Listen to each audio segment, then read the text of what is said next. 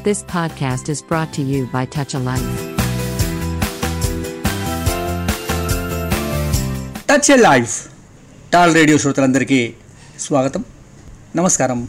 నేను వారాలను వారం వారం మనం నిర్వహించుకుంటున్న సాహితీ శ్రవంతి కార్యక్రమంలో భాగంగా ఇవాళ నేను ఒక పుస్తకాన్ని గురించి ఆ పుస్తక రచయిత గురించి మీతో షేర్ చేసుకోబోతున్నాను. ఇవాళ పుస్తకం మీద ఫోకస్ అని ఎందుకంటున్నానంటే మనందరికీ తెలుసు మీకు నాకు అందరికీ తెలుసు. ఇవాళ రీడింగ్ హ్యాబిట్స్ ఏ మేరకు ఉన్నాయి?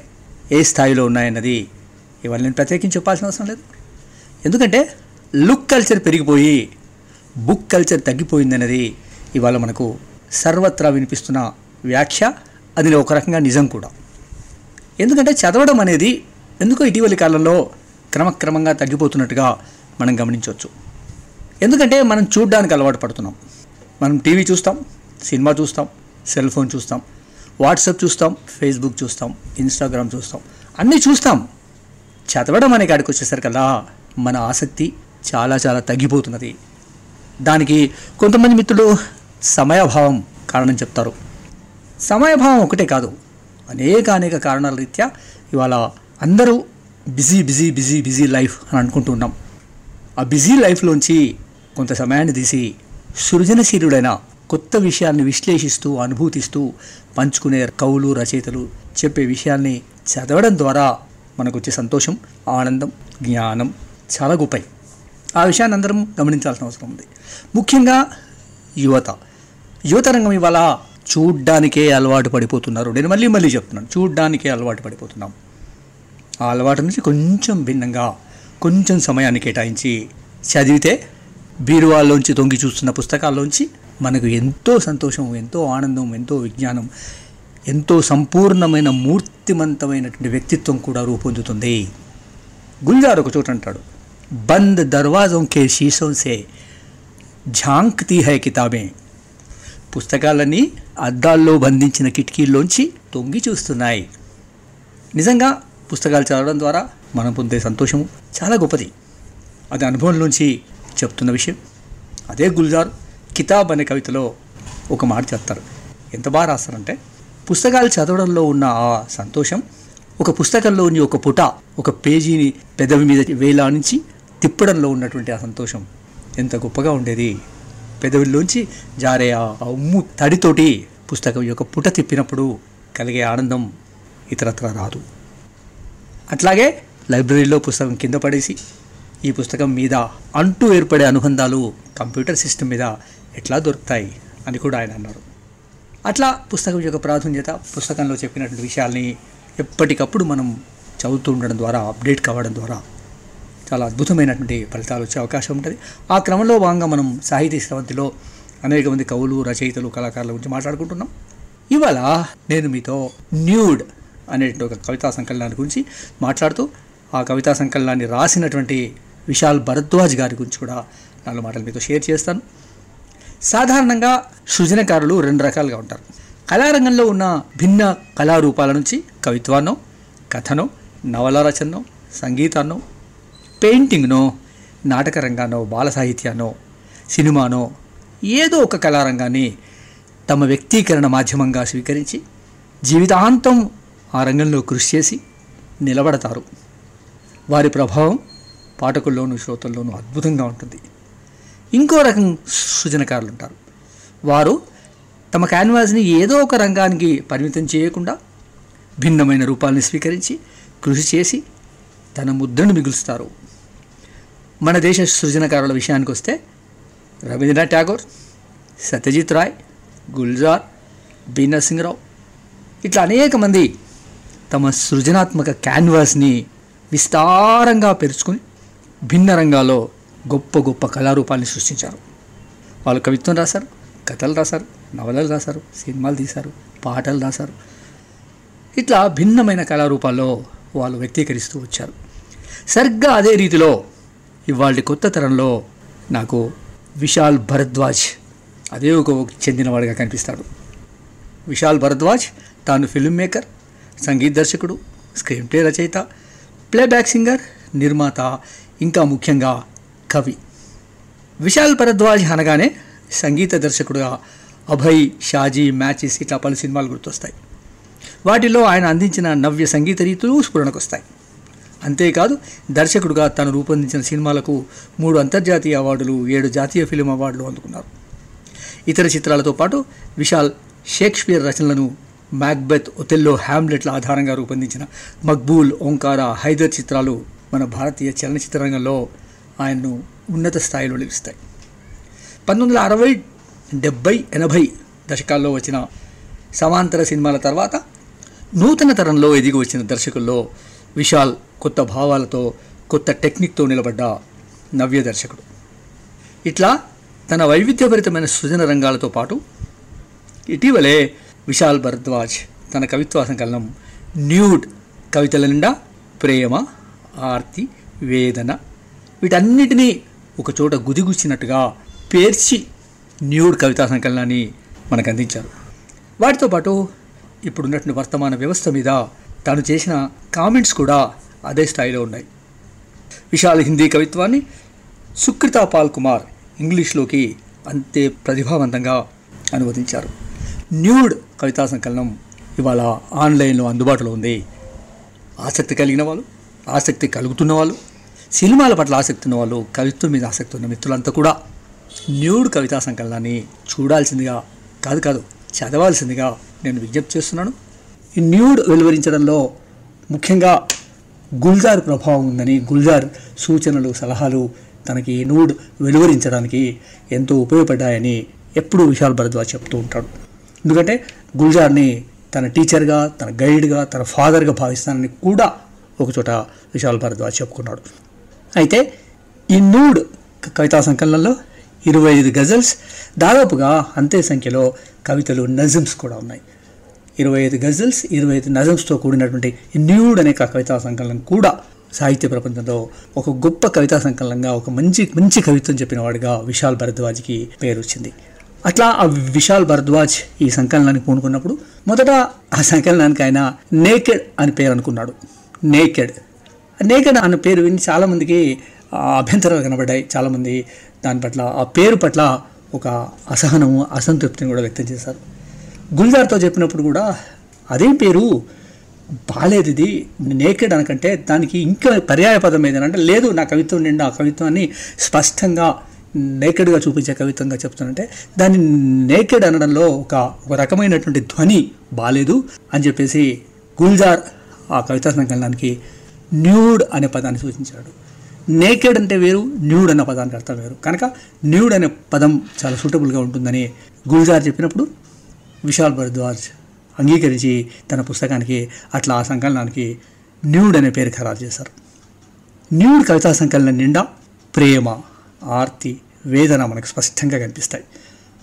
వాటితో పాటు వర్తమాన వ్యవస్థ మీద ఆయన చేసిన కామెంట్స్ కూడా అదే స్థాయిలో ఈ పుస్తకం నిండా కనిపిస్తాయి.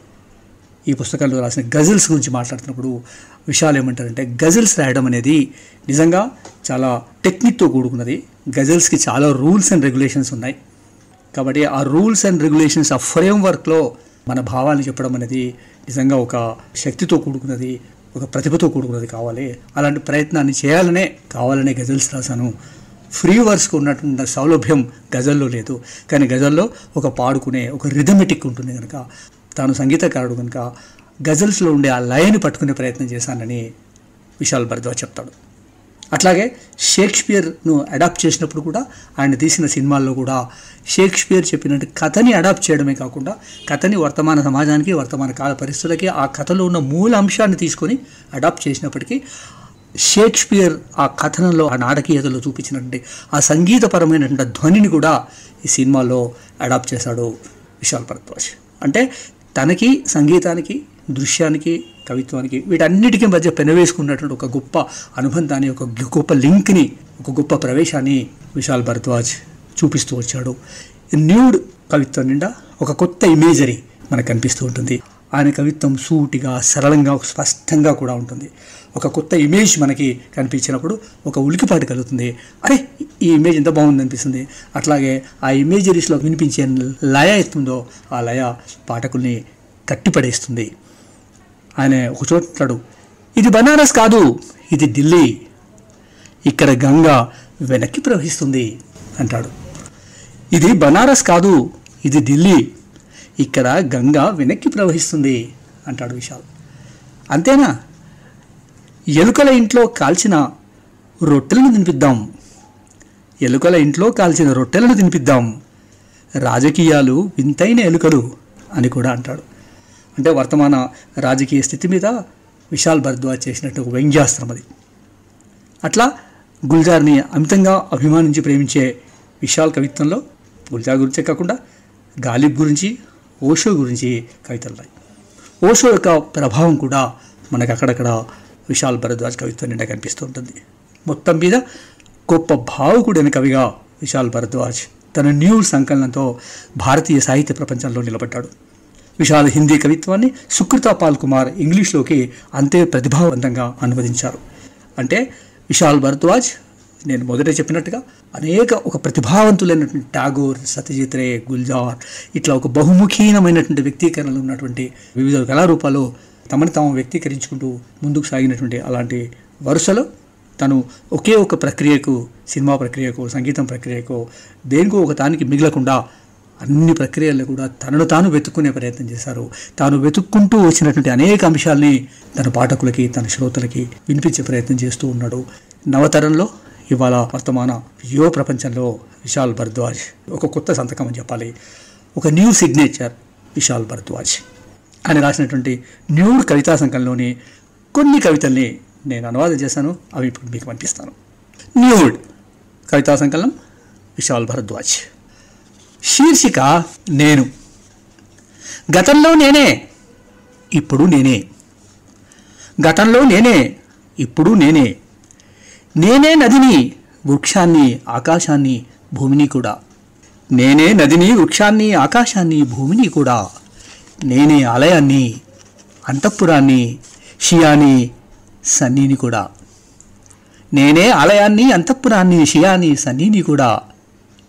ప్రార్థనా వేళ పండితుల చేతిలో దివ్యని ఖాజీ నుదుటి మీద నమస్కార చిహ్నాన్ని ఉపదేశకుడి గుండెల మీద వేలాడుతున్న శిలువను. గతంలో నేనే ఇప్పుడు నేనే. ఇంకో కవిత శీర్షిక ఒంటరి ఛాయ్. మధ్యాహ్నపు గాఢ నిద్ర తర్వాత తరచుగా లోపల లెక్కలేనంత నిశ్శబ్దం పేరుకుపోతుంది. పాత జ్ఞాపకాలు తిరిగి జీవం పూసుకుంటాయి. మధ్యాహ్నపు గాఢ నిద్ర తర్వాత తరచుగా లోపల లెక్కలేనంత నిశ్శబ్దం పేరుకుపోతుంది. పాత జ్ఞాపకాలు తిరిగి జీవం పోసుకుంటాయి. ఓ కప్పు వేడివేడి సాయంకాలపు టీతో అరచేతుల్ని వెచ్చబరుచుకుంటూ సూర్యాస్తమయంలోంచి రాత్రిని దర్శిస్తాను. ఓ కప్పు వేడివేడి సాయంకాలపు టీతో అరచేతుల్ని వెచ్చబరుచుకుంటూ సూర్యాస్తమయంలోంచి రాత్రిని దర్శిస్తాను. పడగ్గది పైకప్పుపై వేలాడుతున్న ట్యూబ్ లైట్ వెలుగులో పడగ్గది పైకప్పుపై వేలాడుతున్న ట్యూబ్ లైట్ వెలుగులో ఓ బల్లి కీటకం కోసం వేచి చూస్తున్నది. ఓ బల్లి కీటకం కోసం వేచి చూస్తున్నది. నిప్పులపై కాలుతున్న రొట్టెలోంచి పిండి కాలుతున్న వాసన గుర్తొస్తే కళ్ళు వెలిగిపోతాయి. రాత్రి కురిసిన చిరుజల్లులకు పైకప్పు చల్లబడింది. రేడియోలో పాత పాటలు వింటూ కళ్ళు మెరుస్తాయి. రాత్రంతా ఓ ముఖం కోసం ఎదురు చూస్తూ ఉంటాను. సూర్యోదయానికి ముందు మెల్లిగా నిద్రలోకి జారుకుంటూ తలగడలో ముఖం దాచుకుంటాను. వీధి చివర ఆలయం ప్రార్థనలతో మంజీర నాదాలు ధ్వనిస్తున్నాయి. మధ్యాహ్నపు గాఢ నిద్ర తర్వాత తరచుగా లోపల లెక్కలేనంత నిశ్శబ్దం పేరుకుపోతుంది. పాత జ్ఞాపకాలు తిరిగి జీవం పూసుకుంటాయి. పాత జ్ఞాపకాలు తిరిగి జీవం పూసుకుంటాయి. ఇంకో కవిత ఇంట్లో ఒంటరిగా వదిలేయకు. ఇంట్లో నన్ను ఒంటరిగా వదిలేసి వెళ్ళకు. నువ్వు ఎదుట లేకుంటే టీవీ ఆన్ కాదు. కబ్బోర్డుకు వేసిన తాళం తెరుచుకోదు. నువ్వు ఎదుట లేకుంటే టీవీ ఆన్ కాదు. కబ్బోర్డుకు వేసిన తాళం తెరుచుకోదు. నల్లాకు జలుబు చేస్తుంది. నల్లాకు జలుబు చేస్తుంది. పిచ్చిది టప్ టప్ మంటూ చేతుతూ ఉంటుంది. లైట్లు వెలుగుతూ ఆరుతూ దొంగాటాడతాయి ఎయిర్ కండిషనర్ వేడి గాలిని వెదజల్లుతుంది. ఏ కారణము లేకుండానే ఇంటర్నెట్ మూగపోతుంది. నువ్వు రాగానే మరే కారణము లేకుండానే కనెక్ట్ అవుతుంది. గాలితో పరదాలు జతగూడి నన్ను భయపెడతాయి. రాత్రంతా కుట్రలు చేస్తాయి. నన్ను ఒంటరిగా వదిలి వెళ్ళకు. ఇంకో కవితా శీర్షిక రీయూనియన్. ఆయన శవం కట్టెలపై కాలిపోయింది. ఆయన పేరు నాలుకపై పూడ్చివేయబడింది. ముఖం నిప్పుల కుంపటయ్యింది. అవయవాలు కాలి బూడిదయ్యాయి. ఆజానుబాహుడైన నా సోదరుడు ఇప్పుడు బూడిదై ఓ చిన్న సంచిలో ఎమిడిపోయాడు నదిలో కలిపేశాం. నేనెప్పుడు ఆ నది ఒడ్డున కూర్చుని ఏదో ఒకరోజు నేను ఆ నదిలో కలిసిపోయి ప్రవహించి అతన్ని కలుసుకునేందుకు వెళ్తానని తలపూస్తూ ఉంటాను. విశాల్ భరద్వాజ్. కవిత్వం అంటే వ్యక్తుల వ్యక్తిగతమైన భావ వ్యక్తీకరణ మాత్రమే అంటాడు విశాల్ భరద్వాజ్. అంటే poetry is an individual expression అని ఆయన అభిప్రాయపడతాడు. అట్లా తమని తాము వ్యక్తపరచుకోవడం ద్వారా కవి ఉపశమనం పొందుతాడని కూడా విశాల్ భరద్వాజ్ ఒక చోట అన్నాడు. అందుకే కవిత్వం అన్ని కళారూపాల్లో ఉత్కృష్టమైంది అంటాడు విశాల్ భరద్వాజ్. అవును అన్ని సృజనాత్మకమైన రూపాల్లో కవిత్వానికి ఉన్నటువంటి ఒక ఉన్నతమైన స్థానాన్ని మనందరం అంగీకరించాల్సిందే. ఒక భావోద్వేగమైనటువంటి స్థానాన్ని కవిత్వానికి ఉన్నటువంటి ఆ ప్రభావాన్ని మనం అందరం గుర్తించాల్సిందే. విశాల్ భరద్వాజ్ కూడా ఆ విషయాన్ని చాలా స్పష్టంగా చెప్తున్నాడు. అందుకే కవిత్వం అన్ని కళారూపాల్లో ఉత్కృష్టమైంది అన్నాడు ఆయన అట్లాగే ప్రతి భాషకు ఒక ప్రత్యేకమైన వ్యక్తీకరణ రూపం ఉంటుంది అని కూడా విశాల్ భరద్వాజ్ ఒక ఇంటర్వ్యూలో చెప్పాడు. అంటే తాను నేర్చుకుని చదివి మాట్లాడి రాసినటువంటి హిందీ ఉర్దూ ఇంగ్లీష్ తదితర భాషల్లో ప్రతి భాషకు ఒక వ్యక్తీకరణ తన సొంతదైనటువంటి ఒక భావ వ్యక్తీకరణ ఒరవడి ఉంటుందని కూడా విశాల్ భరద్వాజ్ చెప్పాడు. అది వాస్తవం కూడా. ఎందుకంటే ఇవాళ మన దేశంలో ఖచ్చితంగా ప్రతి మన దేశ పౌరుడు రోజు ఒక రెండు మూడు భాషలు వింటాడు ఓ రెండు మూడు భాషలు మాట్లాడగలుగుతాడు కనీసం ఒకటో ఏదో భాష రాయగలుగుతాడు. రాయడానికి ముందు అంత స్పష్టంగా చెప్పలేను కానీ వినడం మాట్లాడడం మాత్రం ఖచ్చితంగా ఏ ఒక్క భారతీయుడు కూడా ఒక భాషకు మాత్రమే పరిమిత అవుతాడనేది మాత్రం కరెక్ట్ కాదు. ఇది ఖచ్చితంగా రెండు మూడు భాషలు వింటాడు మాట్లాడతాడు. ఆ నేపథ్యంలో విశాల్ భరద్వాజ్ చేసినటువంటి సృజన చాలా గొప్పది. చిన్నప్పటి నుంచి అంతర్ముఖీనుడుగా ఇంట్రోవర్ట్గా ఉన్నటువంటి విశాల్ మొదటి నుంచి క్రికెట్ అంటే చాలా ఇష్టంగా ఉండేవాడు. చాలా విషయాలు చాలా స్పష్టంగా చూస్తూ ఉంటే చాలా చిత్రంగా అనిపిస్తాయి. అంతర్ముఖుడుగా ఉన్నటువంటి ఒక అబ్బాయి చాలామంది ఆడేటువంటి క్రికెట్ పట్ల ఆసక్తిగా ఉండేవాడు. క్రికెట్ ఆడుతూ తనను తాను వ్యక్తం చేసుకునేవాడు. తన తాను అవుట్ స్పోకెన్ అయ్యేవాడు. క్రికెట్లో తను అండర్ నైన్టీన్ టీంలో ఆట ఆడుతూ ఉండేవాడు. ఇంకా ముందుకు ఆడటానికి తనకి చాలా అవకాశాలు ఉన్నాయి. చాలా మంచి ఆటగాడుగా ఆల్రౌండర్గా ఉండేవాడు. కానీ రెండు సందర్భాల్లో క్రికెట్లో అండర్ నైన్టీన్ ఫైనల్కి ఇచ్చి ఆ- ఆడే క్రమంలో రెండుసార్లు ప్రమాదాలు జరిగి గాయాలై ఆ రెండుసార్లు మ్యాచ్ మిస్ అయ్యాడు విశాల్ భరద్వాజ్ ఆయన అంటాడు నిజంగా ఒక రకంగా ఆ గాయాలు తాకి ఆ ఆటలు మిస్ కావడం వల్లే నా జీవితం బాగుపడిందేమో. లేకుంటే ఇవాళ ఈ సినిమాలు లేవు పాటలు లేవు సంగీతం లేదు అని నవ్వుతూ ఉంటాడు ఆయన. ఇంకొకసారి క్రికెట్ ఆడే సమయం వచ్చినప్పుడు ఆకస్మికంగా విశాల్ భరద్వాజ్ యొక్క తండ్రి గారు చనిపోవడంతో అప్పుడు కూడా క్రికెట్లో ఆటలేకపోయాడు. నిజానికి క్రికెట్లో ఢిల్లీ నుంచి వచ్చినటువంటి మనోజ్ ప్రభాకర్ మణీందర్ సింగ్లతో విశాల్ భరద్వాజ్కి మంచి స్నేహంగా ఉండేది దేవర్ కాంటెంపరీస్. అంతేకాకుండా విశాల్ భరద్వాజ్ ఇంట్లో ఒక సంగీత వాతావరణం ఉండేది. వాళ్ళ నాన్న పాటలు రాసేవాడు కవిత్వం అంటే ఇష్టం ఉండేవాడుతో పాటు ఒక సంగీత వాతావరణం ఉండేది. అందుకే విశాల్ భరద్వాజ్ చిన్నప్పటి నుండి మాండోలిన్ తర్వాత బ్యాంజో ఈ రెండు ఇన్స్ట్రుమెంట్స్ని వాయిస్తూ ఉండేవాడు. అట్లాగే ఒక మంచి హార్మోనియం వాయించేటువంటి వైద్యకారుడుగా వాయిద్యకారుడుగా ఉండేవాడు. విశాల్ మొట్టమొదట మీరట్లోనూ ఢిల్లీలోనూ తన ఫ్రెండ్స్ రాసేటువంటి గజల్స్కి హార్మోనియం వాయించడంతో తన క్యారీర్ని మొదలుపెట్టాడు. హార్మోనియం వాయిస్తూ ఆ గజల్స్కి శృతి చేస్తూ ఆ గజల్స్కి రికార్డింగ్లో పార్టిసిపేట్ చేస్తూ హార్మోనిస్ట్గా తన జీవితం తన క్యారియర్ ప్రారంభమైంది. ఆ తర్వాత ఢిల్లీలో సిబిఎస్ అనేటువంటి ఒక సంగీత కంపెనీ విశాల్ భరద్వాజ్కి ఉద్యోగం ఇచ్చింది. అట్లా ఉద్యోగంలో చేరిపోయాడు. ఆ తర్వాత క్రమంగా ఢిల్లీ నుంచి బాంబే సంగీతకారుడిగా ఒక మ్యూజిక్ కంపోజర్గా తన వృత్తిని వెతుక్కుంటూ బాంబే చేరుకున్నాడు. మొదట బాంబేలో చిన్న చిన్న అడ్వర్టైజ్మెంట్ జింగిల్స్కి తన సంగీతం అందిస్తూ ఉన్నాడు. ఆ అడ్వర్టైజ్మెంట్ జింగిల్స్ విషయంలో విశాల్ భరద్వాజ్కున్న అనుభవాలు చిత్ర చిత్ర విచిత్రమైన అనుభవాలు చెప్తూ ఉంటే చాలా ఆశ్చర్యంగా ఉంటుంది చాలా గమ్మత్తుగా ఉంటుంది. ఆ అడ్వర్టైజ్మెంట్ అనేది చాలా చాలా చాలా ఎందుకంటే తక్కువ సమయంలో ఒక ఒక మజా వచ్చేలాగా ఒక కిక్ ఇచ్చేలాగా ఉండాల్సినటువంటి సంగీతాన్ని చేయడం మొదట్లో విశాల్ భరద్వాజ్కి కొంచెం ఇబ్బందిగా ఉండేది. ఆ తర్వాత క్రమంగా ఆయన అడ్వర్టైజ్మెంట్ రంగాన్ని వదిలేసి సినిమాల్లోకి వచ్చాడు. విశాల్ భరద్వాజ్ సంగీత దర్శకుడుగా అభయ్ షాజీ మ్యాచెస్ లాంటి పలు సినిమాలకు పనిచేశాడు. ఆయన మొదట చిల్డ్రన్స్ ఫిల్మ్ సొసైటీ ఆఫ్ ఇండియాకి అనుబంధంగా తీస్తున్నటువంటి సినిమాలకి తను వర్క్ చేయడం మొదలుపెట్టాడు. వాటిలో ఆయన అందించినటువంటి నవ్య సంగీత రీతులు అప్పుడు విపరీతంగా అందరినీ ఆకట్టుకున్నాయి. విశాల్ ముఖ్యంగా గుల్జార్ కవిత్వం గుల్జార్ వ్యక్తిత్వంతో ప్రభావితమయ్యాడు. సంగీతకారుడిగా విజయవంతంగా ఉన్న రోజుల్లోనే తాను దర్శకత్వం వైపు దృష్టి సారించాడు.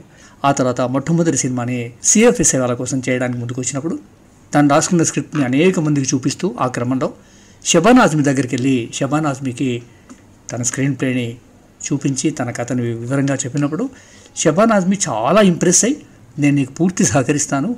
ఇది చాలా ఫ్రెష్గా ఉంది. బాగా చేస్తాము అని ఎలాంటి పారితోషికం తీసుకోకుండా ఆ సినిమాకి షబాన్ ఆజ్మీ పనిచేసింది. అట్లా మొట్టమొదటిసారిగా విశాల్ భరద్వాజ్ సినిమా దర్శకత్వం వైపు వచ్చారు. అట్లా వచ్చిన సినిమా మఖది అది సిఎఫ్ఏ సేవలు తీశారు. ఆ తర్వాత షేక్స్పియర్ రాసిన ఒథెల్లో హ్యామ్లెట్ల ఆధారంగా కూడా ఆయన ఓంకార హైదర్ లాంటి సినిమాల్ని తీశారు. నిజానికి విశాల్ భరద్వాజ్కి సత్యజిత్ రే సినిమాలన్నా మృణాల్ సేన్ సినిమాలన్నా ఇంకా ముఖ్యంగా రిత్విక్ ఘటక్ సినిమాలన్నా బాగా ఇష్టంగా ఉన్నవాడు. ఆ క్రమంలో ఆ వాస్తవికానికి ఎంత దగ్గరగా ఉన్న దృశ్యీకరణ అయినా బాగా ఇష్టపడతాను అని చెప్పుకునే విశాల్ భరద్వాజ్ షేక్స్పియర్ రాసినటువంటి మూడు నాటకాలని మూడు అడాప్టేషన్స్గా మక్బూల్ ఓంకార హైదర్ సినిమాలు తీశాడు. అవి మూడు చాలా విజయవంతమైన సినిమాలుగా నిలబడ్డాయి. అంతేకాదు దర్శకుడిగా తాను రూపొందించిన సినిమాలకి ఈ మూడు సినిమాలకి మూడు అంతర్జాతీయ అవార్డులు ఏడు జాతీయ ఫిల్మ్ అవార్డులు అందుకున్నాడు. ఇతర సినిమాలతో పాటు పంతొమ్మిది వందల అరవై డెబ్బై ఎనభై దశకాల్లో వచ్చిన సమాంతర సినిమాల ప్రభావం కూడా విశాల్ మీద చాలా ఎక్కువగా ఉంది. అట్లా కొత్త టెక్నిక్తో నిలబడ్డటువంటి ఒక నవ్య దర్శకుడిగా విశాల్ భరద్వాజ్ సినిమా ప్రపంచంలో నిలబడ్డాడు. ఆయన గురించి ఈ నాలుగు మాటలు మాట్లాడే అవకాశం వచ్చినందుకు thank you thank you very much శ్రద్ధగా విన్న మీ అందరికీ కూడా ధన్యవాదాలు తెలియజేసుకుంటూ సెలవు తీసుకుంటాను. నేను మీ వారాలను You have just listened to Tall Radio Podcast.